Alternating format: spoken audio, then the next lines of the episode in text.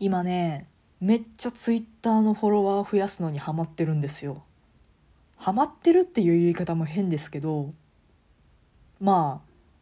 大いに越したことないかなと思って。で今ってすごいですね。フォロワーの多いアカウントが多分ビジネスにつながるからなんでしょうね。そのフォロワーを増やすためのアカウントがあるんですよ。だからこのアカウントをフォローしておけばあのお互いフォロワーが欲しいアカウントが集まってどんどんフォロワーが増えていくみたいなそういう仕組みまでで仕組みまで出来上がっててすごいなって思いました。その話をしていきます。猫だって吠えたい。この番組は30手前の事務職員が心に移りゆくよしな仕事をスマホに向かってそこはことなくぼやいている番組です。質問お便りお気軽にどうぞ。今ねそのポチポチやってるんですよ。総合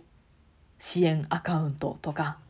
絶対にフォローバックします。フォローバー100%です。みたいなアカウントをひたすらポチポチポチポチポチってポチポチポチってフォローしていくっていう作業をここ3日くらいかな。うん。3日ぐらいしかやってないと思います。なんですがなんとフォロワー先ほど確認したら496フォロワーでした。すご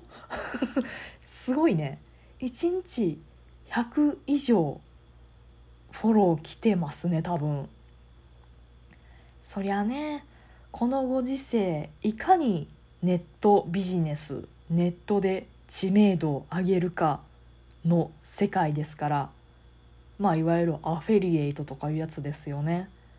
フォロワーの多いアカウントで商品情報をつぶやいてどんどんどんどんお金儲けをしていくっていうそういうビジネスなんですね。いやあの私ねそれを目指してやったわけじゃないんですよ。うん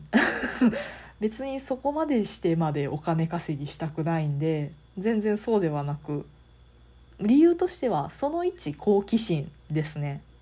ちょっとね知り合いでねそっち系試してみようかなって言ってる人がいたんでえじゃあ私もちょっとやってみよう関係ないけどって言って真似してやってるっていう。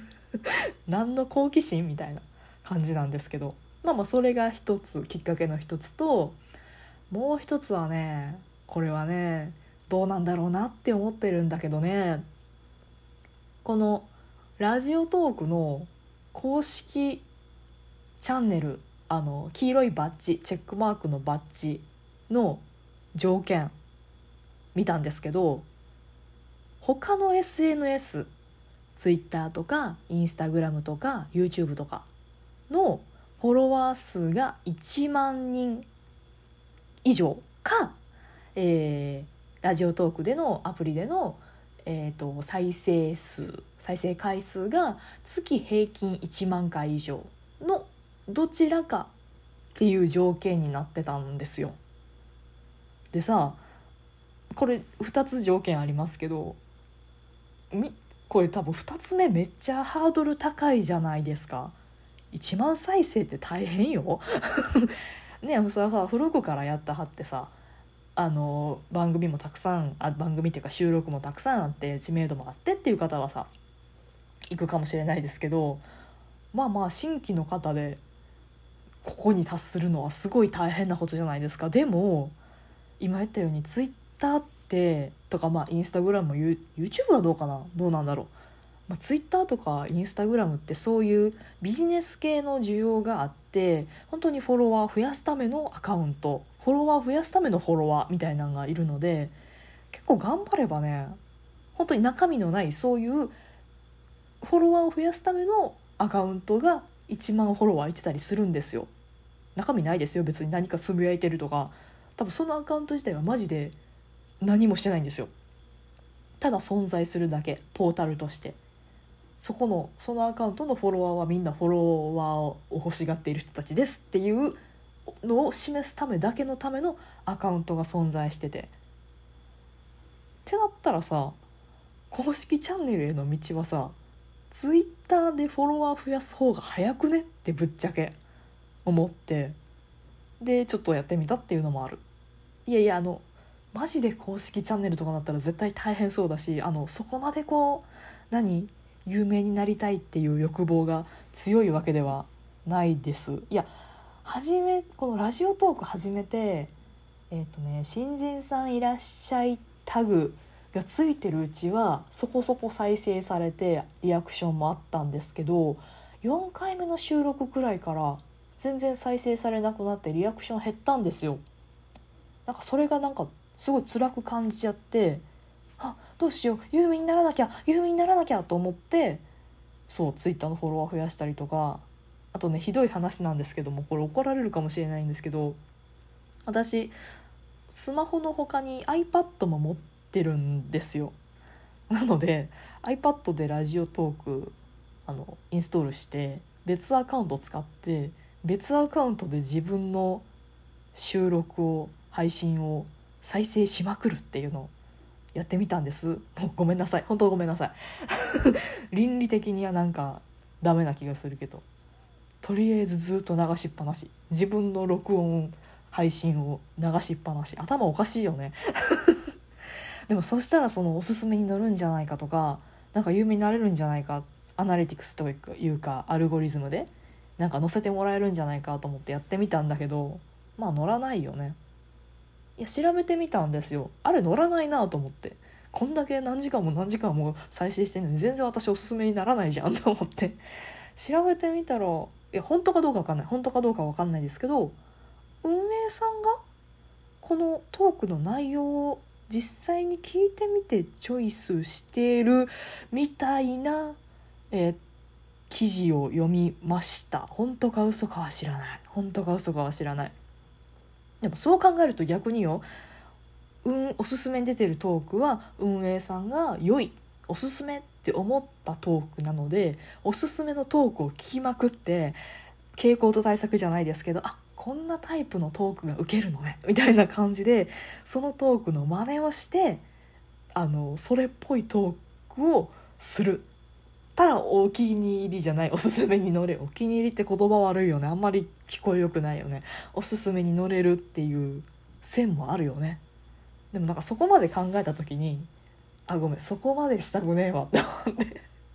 違う違う自由に喋りたいっていうのがまず最初にあって始めた。私はこのラジオトークを始めたので、えーとそうやって相手に合わせるとかフォロワーを機械的に増やすとかそういうことしたいんじゃないって1日ぐらいで目が覚めた。展開早いな。我ながらすごい展開が早かった。1日2日で目が覚めたわ。よかった。これ目が覚めたからよかったけどさずっとその再生数伸びないかな再生数伸びないかなフォロワー増えないかなって考えてたら病むよね心が。ちょっとしんどかったもんその1日2日ぐらい。眠りが浅いというか夢の中でもラジオトークの話考えてるというか。ノイローゼ超軽度のノイローゼみたいななってたのでそういうの良くないなと思いました。ただねもう一個思うのがねかといってそれ全くやらないとやっぱり再生数伸びないっていうか全然聞いてもらえないじゃないですか。めちゃくちゃ埋もれるし。新着トーク流れめっちゃ早いからね。もうまあゴールデンウィークのせいもあるんかな。すごい埋もれるから。なんとかして目立ちはしたいじゃん？ってなってまああとアマゾンギフトもあるんですけどライブ配信をしてるわけですよ。でねやっぱねライブ配信すると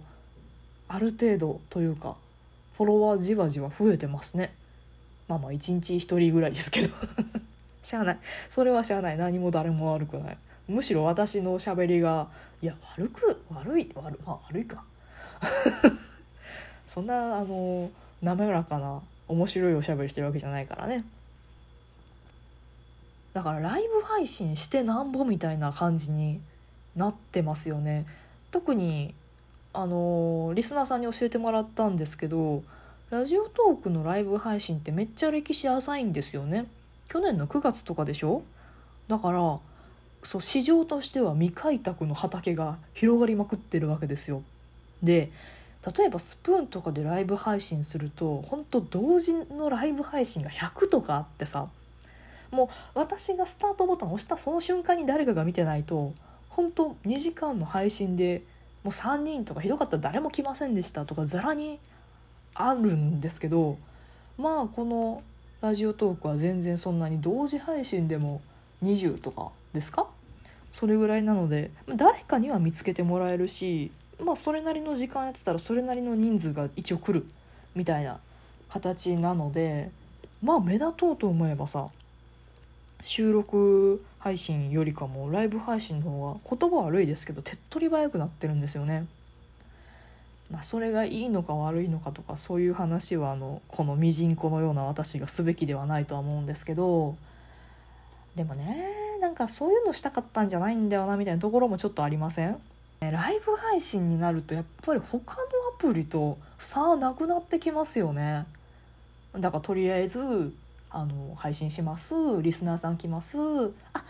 来てくれてありがとうございます。あのゆっくりよかったらゆっくりしてってくださいね。あアイテムありがとうございます。ってもうそれどこのアプリでもやってるから最下がってあもうそんな偉そうな私ごときがそんな偉そうに言ってもダメなんですけど。